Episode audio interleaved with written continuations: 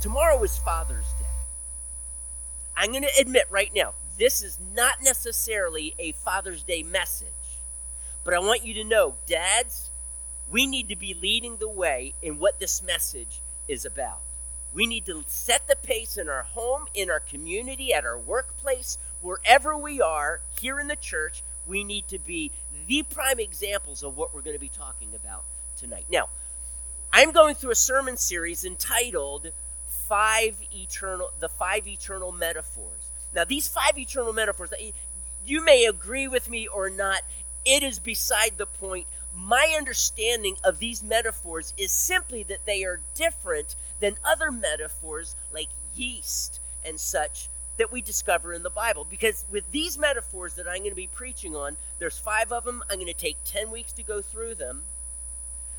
These metaphors, it appears from Scripture as if God, there is an eternal reality of who God is, say His love. And He purposefully created certain things like marriage that we looked at that last week, we're going to look at again tonight. He created marriage to reflect that spiritual reality. There wasn't a spiritual reality of love within the Godhead and this intimacy that his creation can have with him. And he just looked around and said, Hmm, I wonder what analogy there is in my creation that could parallel this. But rather, I believe God instituted, created marriage to purposely reflect this relationship that the church has with Christ. Okay? Now, we saw very clearly last week, and I only took a moment, how Moses, when he had the temple constructed, Moses did it according to what he saw not what he heard. Of course, what he heard, God told him, but it says what he saw. He saw the heavenly sanctuary and built the earthly sanctuary according to that. The principle then is the heavenly precedes the earthly when we're talking about these five eternal metaphors. The eternal concept of this intimacy that we have with Christ that will go on into eternity precedes marriage that we have here on earth. So it is merely a reflection of that. There's a story that I was told some years ago of an elderly couple.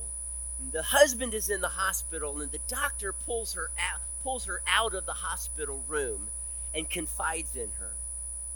And he says, Ma'am, I, I'm so sorry to, to tell you this, but your husband's condition is terminal and he has a, somewhere between three and six months to live. And she says, Wow, really? He says, Yes, but there's something you can do. And she's all ears. And he says, If you are able to tend to him, if you're able to cook him three hot meals a day, and, and, I'm not just talking about any kind of meals. I'm talking about healthy, nutritional meals. So when you go shopping, you're going to have to look at the ingredients and you're going to have to study them and find out what is the absolute best. And I've got some papers here I want to give to you, and this is going to take some time. But if you shop right and if you can cook him three meals, hot meals a day, if you rub his feet every night, maybe even in the morning as well, if you help him get dressed in the morning and go for a walk with him every day, help him in exercising, and if you can do these things consistently, I think he's going to make it. She, wow. She walks back into the room. She stands there, and her husband looks up at her and he says, Well, what did the doctor say? And she looked down at him and replied, He said, You're going to die. Let me just say this marriages can go sour, they tend to drift. But I do want to tell you that when marriages drift, they generally do so very slowly to the point where most couples don't even realize that it's Think about that thought for a moment. And now I want us to step into this covenant relationship we have with God. And very specifically, Israel's covenant relationship with God. I'm not going to read the whole passage in Ezekiel 16. I would encourage you to do, to do so. It is truth that is between the eyes. And he uses an analogy that, that I'm going to read here that addresses it very powerfully. I'm going to be starting with, I'm going to read kind of here and there. Actually, you know what I am? I'm, I'm going to read the first eight verses. I was just going to read verse 8, but I'm going to start with verse 1. The word of the Lord came to me, Son of man. Confront Jerusalem with her detestable practices and say, This is what the sovereign Lord says to Jerusalem. Now, Jerusalem, your ancestry and birth were in the land of the Canaanites. Your father was an Amorite and your mother a Hittite. In other words, Jerusalem before the conquest, okay, Jerusalem or Salem or Jebus, these are other names that it went by. Your father was an Amorite, your mother was a Hittite. In other words, the Canaanites occupied you and you were birthed from them. You were birthed in paganism. That was the city itself. It wasn't always like that, but that was their beginning. Verse 4. Is there a way to turn up these lights right here? Maybe yeah. is it possible, or are they all the way up? If they're all the way up, then poor blind Pastor Michael, I'll, I'll just do my best here. Verse 4 On the day you were born, your cord was not cut, nor were you washed with water to make you clean, nor were you rubbed with salt or wrapped in cloths. No one looked on you with pity or had compassion enough to do any of these things for you. Rather, you were thrown out into the open field, for on the day you were born, you were despised. Then I passed by, and I saw you kicking about in your blood. And as you lay there in your blood, I said to you, Live. I made you grow like a plant of the field. You grew up and developed and became the most beautiful of jewels. Your breasts were formed and your hair grew, and you were naked and bare.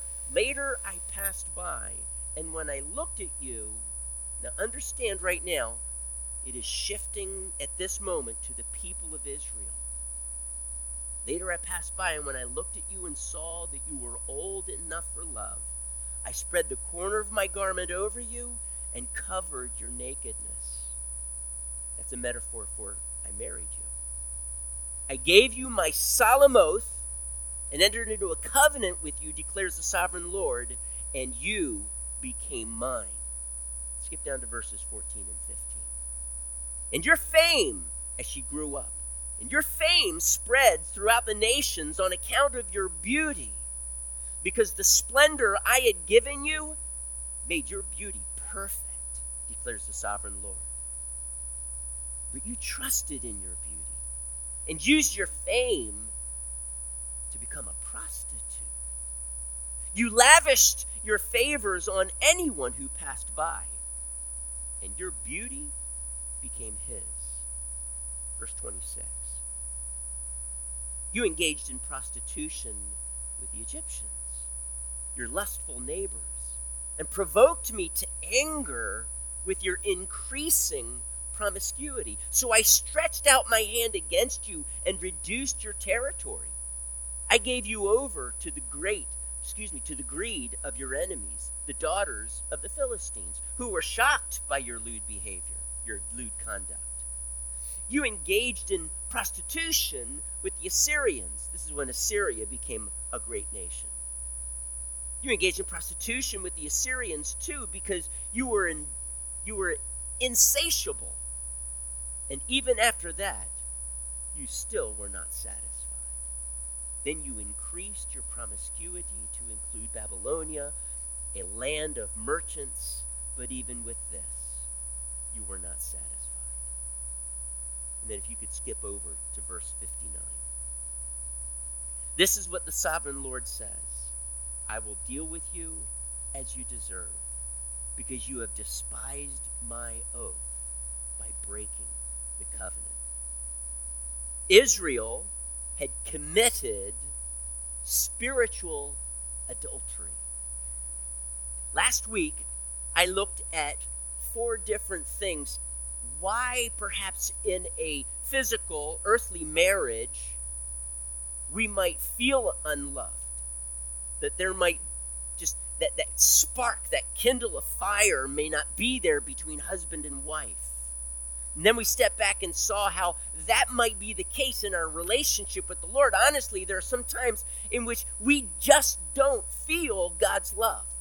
And we ask the question, why is that? No, honestly, something I didn't say, and, and, and, it could be very true, is just that we're physical creatures. Our bodies are part of the physical, fallen nature of this universe, and our emotions aren't always on key. Stress, lack of sleep, anxiety, a lot of different things play into our emotions, and sometimes our emotions just get tanked, and, and we may not experience that romantic, on fire love and passion for our spouse. That, that happens.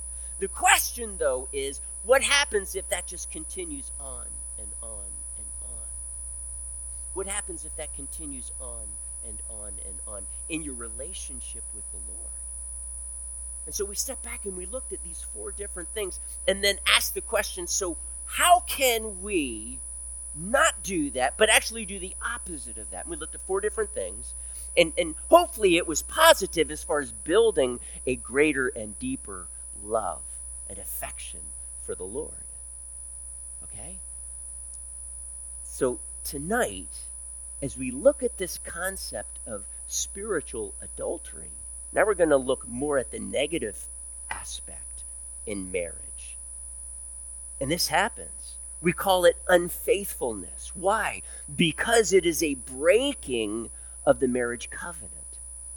It is a cutting up, it is a turning away, it is turning our affections and our love towards another. And this is what Israel did with God. From the time of Moses to the time of the Assyrian captivity, we're talking about 1450 BC, 1440 BC, and then 722 we're talking around 750 years of following God, but gradually over the last couple hundred, their hearts were led astray. It didn't happen overnight. They didn't wake up, the Israelites didn't wake up one morning and say, Golly, I don't think I'm going to follow the Lord today. I think I'm going to worship an idol. That happened over time, and they were pulled into it for a number of different reasons. So finally, Ezekiel is prophesying from captivity. It's in the late 500s BC. They're already in Babylonia. They've been brought captive there as exiles. And he challenges them. This is why it has happened.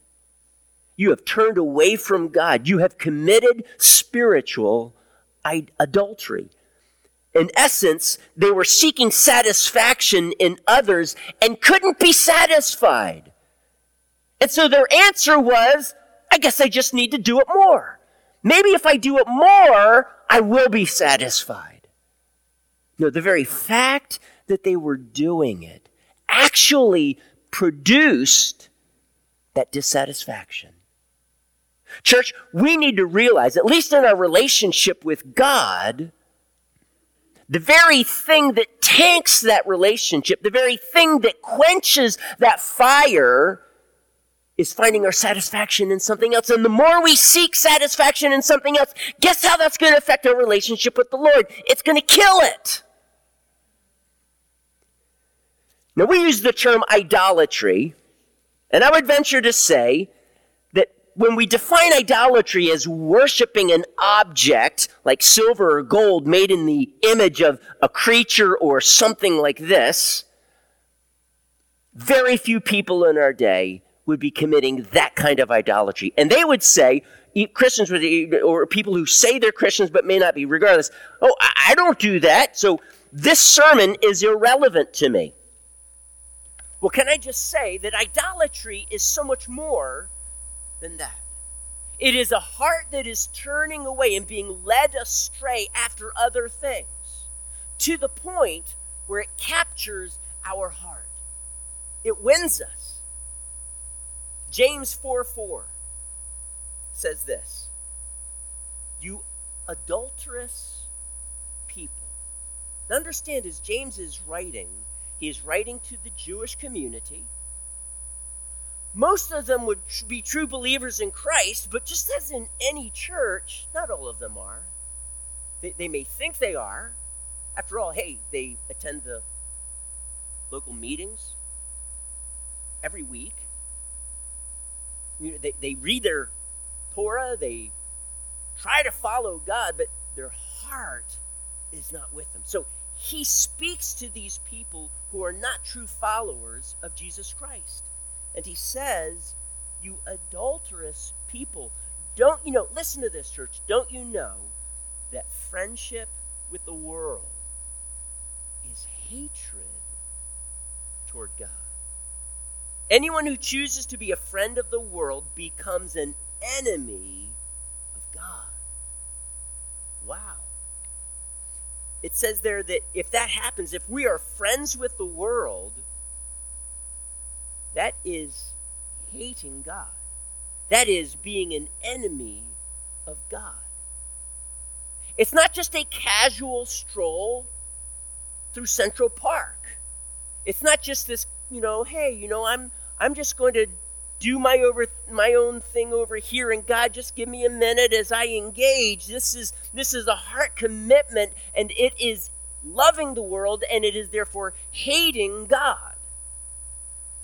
It is breaking covenant with him. It is turning away from it. It is having wanting to have nothing to do with him. Maybe on the outside, but certainly not on the inside. This is what James is addressing. It strikes at the heart of any covenant with him. First John chapter 2 talks about the love of the world this way. He says, Do not love the world or anything in the world. If anyone loves the world, the love of the Father is not in him. Wow. That if I love the world, then that means there is no love in my heart for God. Actually, in Matthew 16, 4, Jesus called his Jewish generation an adulterous and sinful generation. But we, we might object at this point as, as followers of Jesus. I, I, you know what? I don't live my life that way. Think, and you just tuned out. Tune back in. It is so easy to say, well, I don't commit spiritual adultery. You know, when I, when I put the, this metaphor together, you know, I'm not doing that. Let me tell you what we might be doing, though. Because adultery just doesn't, it rarely happens overnight. It is a step by step pulling, drifting from the marriage, and then a being pulled to the world, and an opportunity arises, a relationship develops. It might turn in, it might be a one night stand, but generally, it's a relationship. The heart has gradually turned and gradually embraced. Can I just ask you? If it does not happen overnight, how did it even begin? Physically, the relationship started growing apart further and further. Sometimes not even being recognized, or at least on the guy's part, not being recognized, okay? So we might object, hey, I'm not all the way there, but here is my question Are we flirting. Okay, so maybe you don't love the world. Maybe I don't love the world. But what does flirting with the world look like? You see, it holds our gaze too long. It fascinates us too much. It occupies our affections too deeply. It leads, it leads us for any reason, any length of time, or at any level of commitment I want you to be careful because that flirting with the world will eventually lead you astray. You see, when we flirt in the natural, when we flirt, it's a way of showing affections toward the opposite sex without a stated commitment. I'll be honest with you, in high school, I flirted. I flirted. I may not have done it really well, but I flirted. Oh, Pastor Mike, bless your soul. I'm not a very good flirter. Maybe that's a good thing, but the, the truth is, I, flirted in high school, and I, am so grateful I, I found my wife in college and had no need for that. But in high school, I did. And I would engage in conversations with a, a young lady, and honestly, not much, but I did. And I realized why am I talking with her like this? It's I'm, I'm coming across as if I'm interested in her, but she's not even a Christian. Why am I doing this? Because it makes you feel good, doesn't it? It is a way of communicating something you have no intention of following through with, or that you can't, or is off limits. When we flirt with the world, we are thinking in our minds, oh my goodness, I am not going to run after the things of the world, but I will entertain the possibilities. I will talk, I will engage, I will gaze too long. I will allow my affections to start getting caught up, but oh, not too far. Not too far, because I'm a follower of Jesus. And, and I get this. And honestly, if we're not careful, all of us can do that. And we can engage in this flirting with the world. And I want to just let you know that that flirting happens so subtly. Do you remember when the rich young ruler came to Jesus? The rich young ruler wanted to ask, What do I have to do to gain eternal life? And so Jesus started going through the commandments, and oh boy, was this rich young ruler. He was rich, but he was also young. Okay? He, did I tell you he was really young? So he was young. And so he thought he knew the word. He thought he was the stand up guy. I mean, after all, he's the synagogue ruler. Maybe he was more the synagogue ruler because of his wealth rather than any relationship with God, but he was a synagogue ruler and he knew the Torah. So Jesus, so he started throwing out some commandment. Yeah, yeah, yeah, yeah. I've done all of, yeah, I'm good. Jesus did not talk about greed. Instead, the rich young uh, wow, Jesus. well, I, I, need to let you know, I've kept all of these commandments since I was like yay big. And Jesus, later on, it says Jesus loved this man when he turned away. So I want you to know Jesus probes with compassion. And so he says, well, I tell you what you should do. You, you want to follow me. So here's what you're, here's what I'm to sell everything that you have. Everything.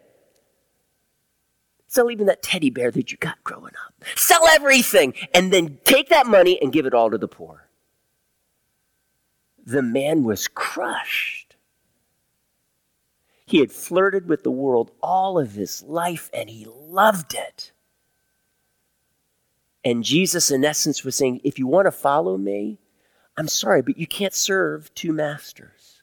You're either going to love the one and hate the other, cling to the one and despise the other. You cannot serve both God and money. Now, he didn't say that at that time. He actually preached that in a different message. So he taught the man this lesson in a different way sell everything you have, and then come follow me. Now, that's not a salvation by good works, but the man realized there was something wrong in his heart. He had drifted so far from the one true God that he grew up learning and even to that day thought he was really a follower of God when he wasn't. He was held captive to the lusts of the flesh, the desire for money. Do you remember the four parables of the soil? I'm not going to go through all of them, but remember the, the, the, the seed that fell on rocky ground. Do you, do you remember why it didn't, it, it sprung up, but almost immediately died? When the sun came out, man, it became crispy fries. Reason is because the roots did not go deep. There were too many rocks. When trials came, it really revealed the contents of the heart. I'm switching between metaphors, sorry. And the heart of that seed planted in rocky ground could not produce fruit. And is a picture of an unbeliever. Though they say they believe, they believed only for a short while, and that is not genuine faith. They did not produce fruit. Why? Because of the rocks. Because of the rocks. And it prevents our relationship with Jesus from going deep or even having one at all. Though we think we might have a relationship with him. How about the ones, the seeds sown on thorny ground? They spring up, but then so do the thorns. And the thorns choke the plant. If you've done any kind of agriculture at all, planted any seeds, you realize that weeds compete with the, the, the plants that produce the fruit for the nutrients in the soil. So you need to get rid of the weeds. Otherwise, the weeds will win every time. You got to get rid of the weeds. You got to get rid of the thorns. And the thorns choked the plant out and it was unable to produce fruit. And Jesus said those thorns are persecutions and they are wealth. And he said, careful, be cautious of, listen to this, the deception of wealth. Church, wealth is deceptive. There's nothing wrong with wealth inherently. There's nothing wrong with money. But it starts to win the heart. We start flirting with it. Follow me here. We start flirting with it. We start engaging it. It starts consuming us more and more. We're constantly watching the stock market, constantly wondering how much more money we're going to make. And it's, it's about getting and acquiring. And we might give a few dollars here and there just to appease our conscience or our guilt. But we have become seduced by the wealth of this world. Again, nothing wrong with wealth, but careful because it can reach inside and it can grab your heart. It can allow you to flirt with it, play with it. Then it captures you and seduces you and I'm using that word purposely, seduces you because money can become your God. It can steal your affections. And in a relationship with the Lord, we engage, and I'm just using money as an example right now. We begin to you know, make plans, making more money, we're investing, we're, we're just, wow, great investments, and the money is coming in, and we're wondering, well, what am I going to do with it? And wow, I can invest it here, and I could spend it here, and this vacation here, and, and before, maybe I can even retire 10 years early, and we have this, I want to get rich mentality before we know it. We have drifted in our, from our relationship with Christ, and money has now grasped a hold and held firmly to our affections. And it happened so gradually. And, and I can remember back in the day, how many of you have ever seen my van? Oh, I'm so sorry. I'm talking about my work van. Tim, you can put your hand. Thank you. It, I call it my rustmobile. Okay, it looks terrible. It's beyond my. I'm a paint guy, and it's way beyond my ability to repair and it is like the worst advertising ever. I'm so grateful. I have only one account, and and because that's all that I need right now while I pastor full time. But uh, wow, the, the the the company that I do work for, they're totally understanding. They're, oh, there's Mike. I can see him, and I can hear him as he pulls into the parking lot. But it still gets me from here to there. Amen. No AC. I roll the windows down. I have four by four air conditioning okay? Four windows down, yeah. Four by 55, excuse me. Four windows down at 50. There we go. I knew I'd get it. But you know what? I remember back in the day in which the business was doing really well. And I, I would just think, one day I'm getting out of this van. And I still think about that. I'm, I can hardly wait till I'm out of this van. Maybe in something that's air conditioned, that'd be nice. But back then, I, I entertained the idea of, you know, what would my new car look like? And that's, there's nothing wrong with that. But I began to engage more and more on that type of vehicle. And I would see them, I realized that it began consuming my attention and my heart's passions. But what's worse was I had to stay, step back because I realized that my passion for Christ was competing with it. That's when the bells went off. That's when I realized I am flirting with the world right now. Did I go out and misspend money? I didn't. Was I being generous as, as much as I could? I was, but I was allowing money to seize my heart. And I'm grateful the Lord caught my attention. And, and if you're looking for a new car today, I am not preaching this against what you're doing. I'm not doing that. But I want to tell you what this slide and movement and drifting away from our full, sincere, pure devotion to Christ is gradual. And there are times in which if you feel that there is a sin issue in your life, it might be good to someone that you can trust. Not someone that will placate you, but someone you can trust and just ask them, hey, do you see anything in my life? Do you feel as if my affections are being drawn away from the Lord? Maybe towards money or towards this or that or this dream of a bigger and nicer home. And again, I'm not preaching against homes. You hear what I'm saying, what I'm not. So this gradual emo- this gradual movement is because of this deceitfulness of wealth. In Hebrews 3:13 it says you know, because the Israelites in the desert complained and they were led astray from the Lord. And it's like, what happened to them? And the author of Hebrews says that they were being hardened by sin's deceitfulness that led them astray.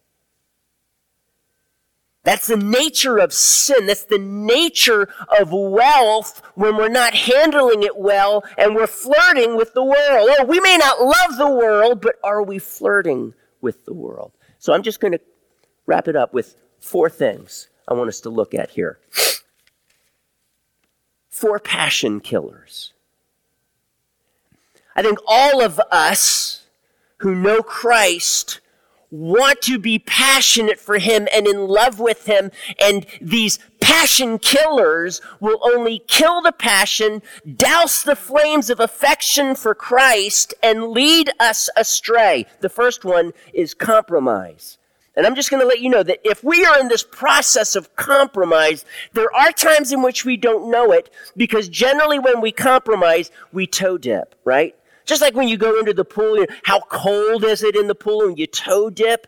Well, I tell you what, forget about the toe dipping when it comes to stuff like that. You and I both know you just got to dive in in the deep end. That's the way to do it. Okay, if it's freezing cold, maybe not. But otherwise, if it's cold and you want to just dive in, don't do it gradually. Dive in. But we, we, we toe dip, right?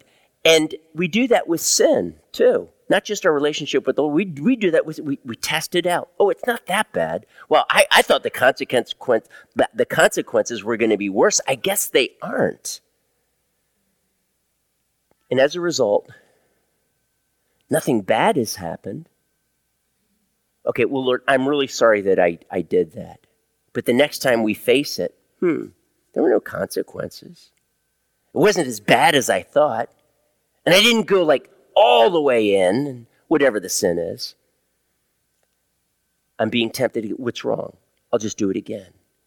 And it's not a one time thing, it happens over and over, and it is a gradual moving away. Compromise then leads us astray. It will kill your passion. Success. Number two, success. How many of you are familiar with Psalm 51 or the story of David's sin with Bathsheba? And then setting her husband up so that he would be killed on the front lines of battle. David was guilty both of adultery and murder. Wow. Now he repented, but do you know why that even happened? If you read that's that's 2 Samuel chapter 11. 2 Samuel chapter 10 is all about his successes how he conquered this nation and this nation. And he was prudent and he was harsh where he needed to be harsh, but he was gracious where he needed to be gracious. And he ruled. And it was battle after battle, success, success, success. And then when spring came, when other kings go out to war to secure their borders, not to be bad guys and conquer, but to secure their borders, David stayed home. And his heart was unguarded. I'm all for success. I wish you success. I pray that the Lord would so bless you financially, so bless you with every project that you put your hands to, that when you try to do work on your car, it's done in half the time. Can I hear an amen on that? It always takes me two to four times longer. But man, I love it when you're working on your car and everything just works out and it's successful.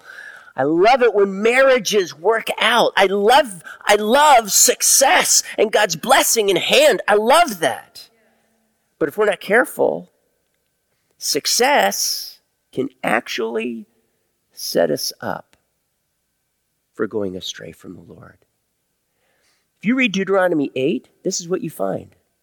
When you come into your land, and I bless you here and I bless you there, don't ever forget me. Remember me. Don't say in your mind, I don't need the Lord, because see, that's what success tends to do. So I wish you all success, but my greater prayer is that you can handle that success.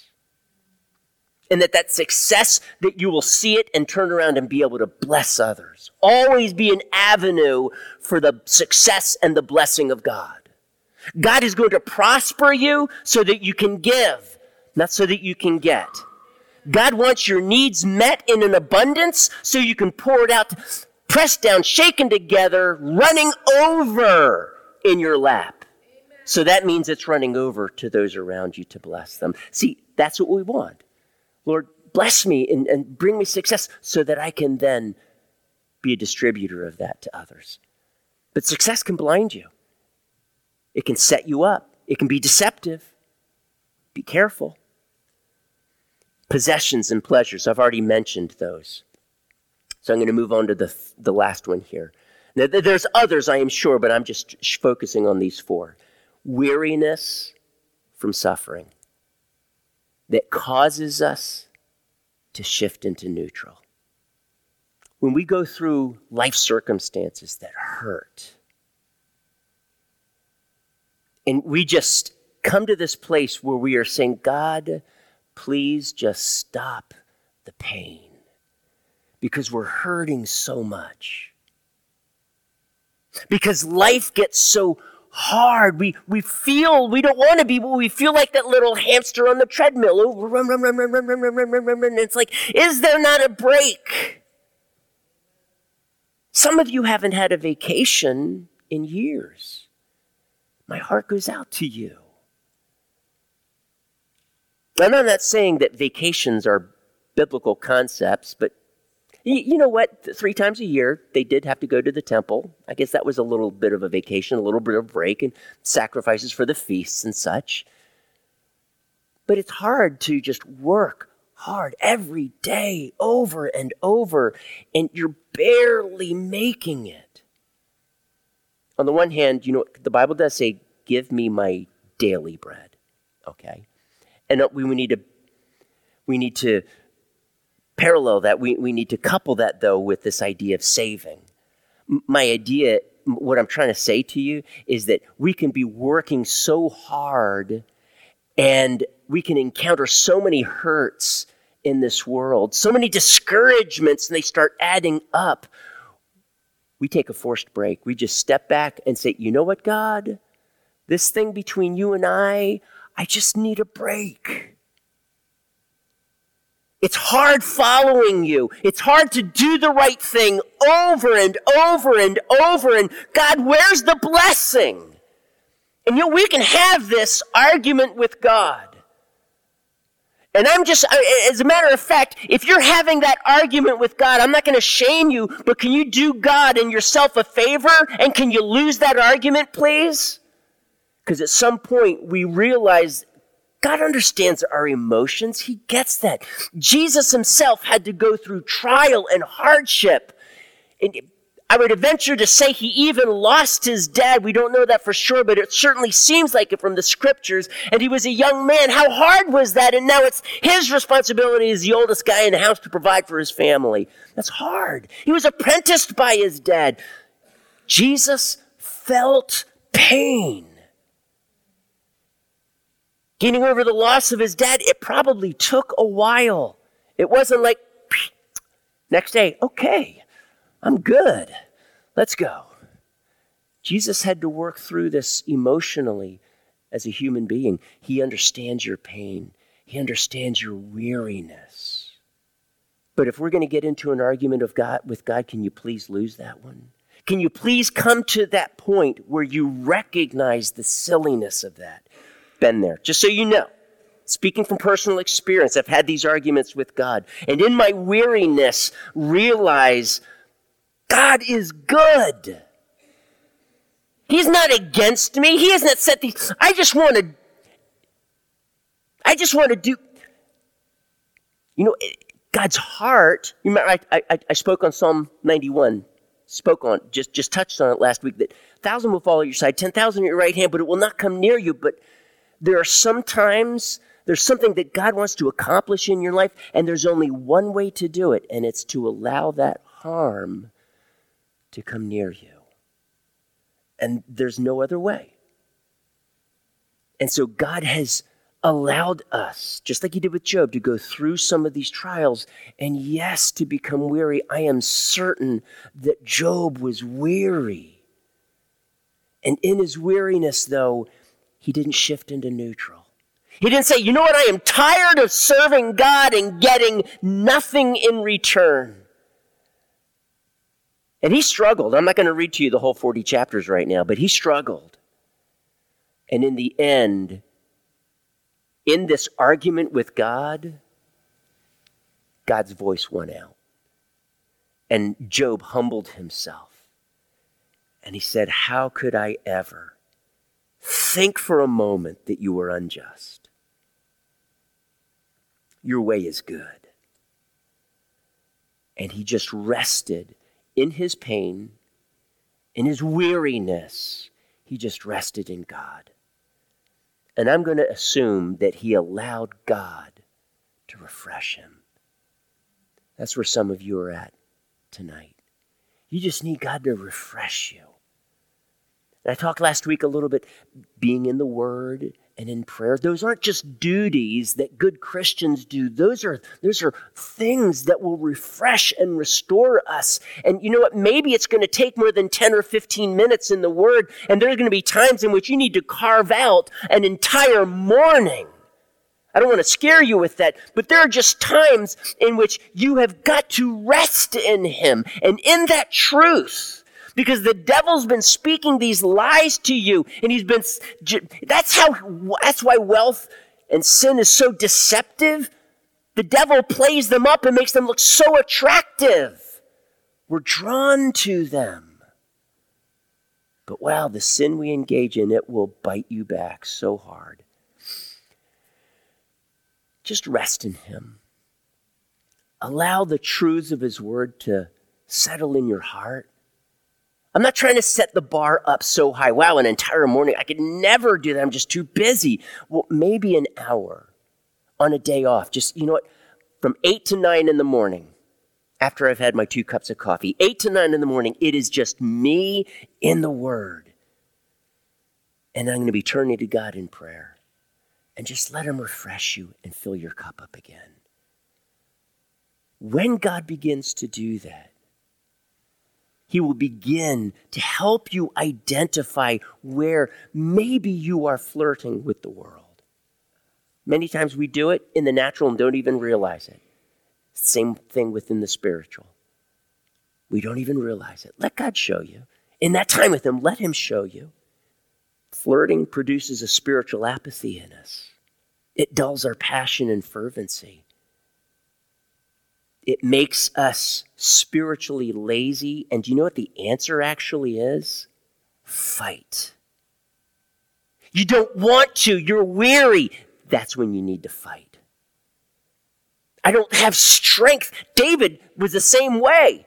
He was just wearied from this hurt because 600 of his men with him came back to their camp and the Amalekites had taken all of their wives and children captive and they lost everything and they burned the city to boot.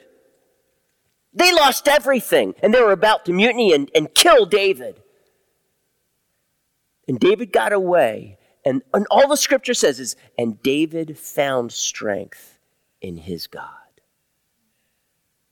Tonight, some of you need to find strength in God right now, okay? Don't let another day go by. Just surrender to Him and just say, God, I'm wearied by all of this. Give me your strength. Let the Spirit of God just minister to you. Maybe some of you, what you need, you just need to go home and you just need to listen to worship music and engage your spirit with God again. Combat these lies. Can you stand with me? I want to pray for you. I'm going to pray that the Spirit of God will be speaking right to your heart. Because I don't know what your specific situation is, and guess what? I don't need to know, but God knows. And I'm just going to pray right now. He's going to speak to your heart. Father, we're standing here before you. Father, maybe we have engaged in spiritual adultery and we have walked totally away from you. Maybe we're not even in covenant relationship with you at all. And I just pray, Father, speak to every heart in that situation and cause the dead to live. Or, Father, maybe we've just been flirting with the world. Just a little step here and there. Maybe, Father, we've just come to this point where the world looks a whole lot better because serving you has been hard and we, it's, we've sacrificed so much. And yet today, Father, you still say, if you would come follow him, deny self, take up your cross every day and follow me. And so, Lord, that's what we do. If we have been wandering, if we've been drifting ever so gradually, then God, I pray, Spirit of God, speak to our hearts right now exactly what we need to hear. Spirit of God, you just speak right now. Right now, God. Let your words call. Let your words woo us back to you. Let your words begin to breathe life into our wearied souls. I just ask you, Lord, as, as we're in this posture right now of surrendering to you, I just ask you, Lord, speak life, breathe life, encouragement, and hope and if tomorrow we're back on that treadmill, Lord, our focus is now on you. Because it is only in you, Jesus, that we have hope. It is only in Jesus Christ who is the answer for everything that's killing this world today. Jesus, it is only you. And so that's who we run to right now. In our weariness, in our gradual drifting from you to the things of the world, right now win our hearts. Speak truth into us. Call us. Win us. And may we rest in you, God, right now. Your love has never stopped. It still flows to us today. You have never given up on us. You've never turned a blind eye to our problems. You've heard every prayer.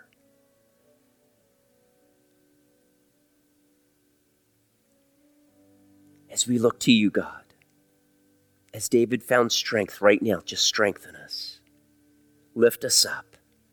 Turn our affections again to you. And Jesus, may every single one of us run to you. His lost son ran to the Father to embrace his love. We run to you, Father, to embrace your amazing, eternal, infinite, no bounds love. Thank you, God. You're so good. Thank you, Jesus. Forgive us, Father, if we have strayed but capture our hearts again right now. Thank you, God. Again, Spirit of God, would you speak so very clearly and so very personally to every single one of our hearts? those online, every one of us, God, very personally. For some of us, I believe, God, you're going to give us a scripture passage to go back to. Maybe it's that Isaiah 35 passage or Psalm 27 that we've been talking about. Maybe some of us need to go back to Joshua 1 or Genesis 1 through 3 that my wife talked on. But I just pray, Father, right now, may we choose you above all else. In Jesus' name, amen. Amen. I'm just going to encourage you that if you would like prayer right now, I'm going to open the opportunity for you to be prayed over, okay? We can have others, but we want to pray for you, okay? Tomorrow, when that's Father's Day, when during that day, give your dad a call, go visit him, whatever you can do if he's still alive. Honor dads. And dads, I'll conclude with this. Let's lead in this, okay? Let's lead in this passion for Christ, even in the face of weariness or temptation. Let's run hard after him. Amen? Amen. God bless you guys.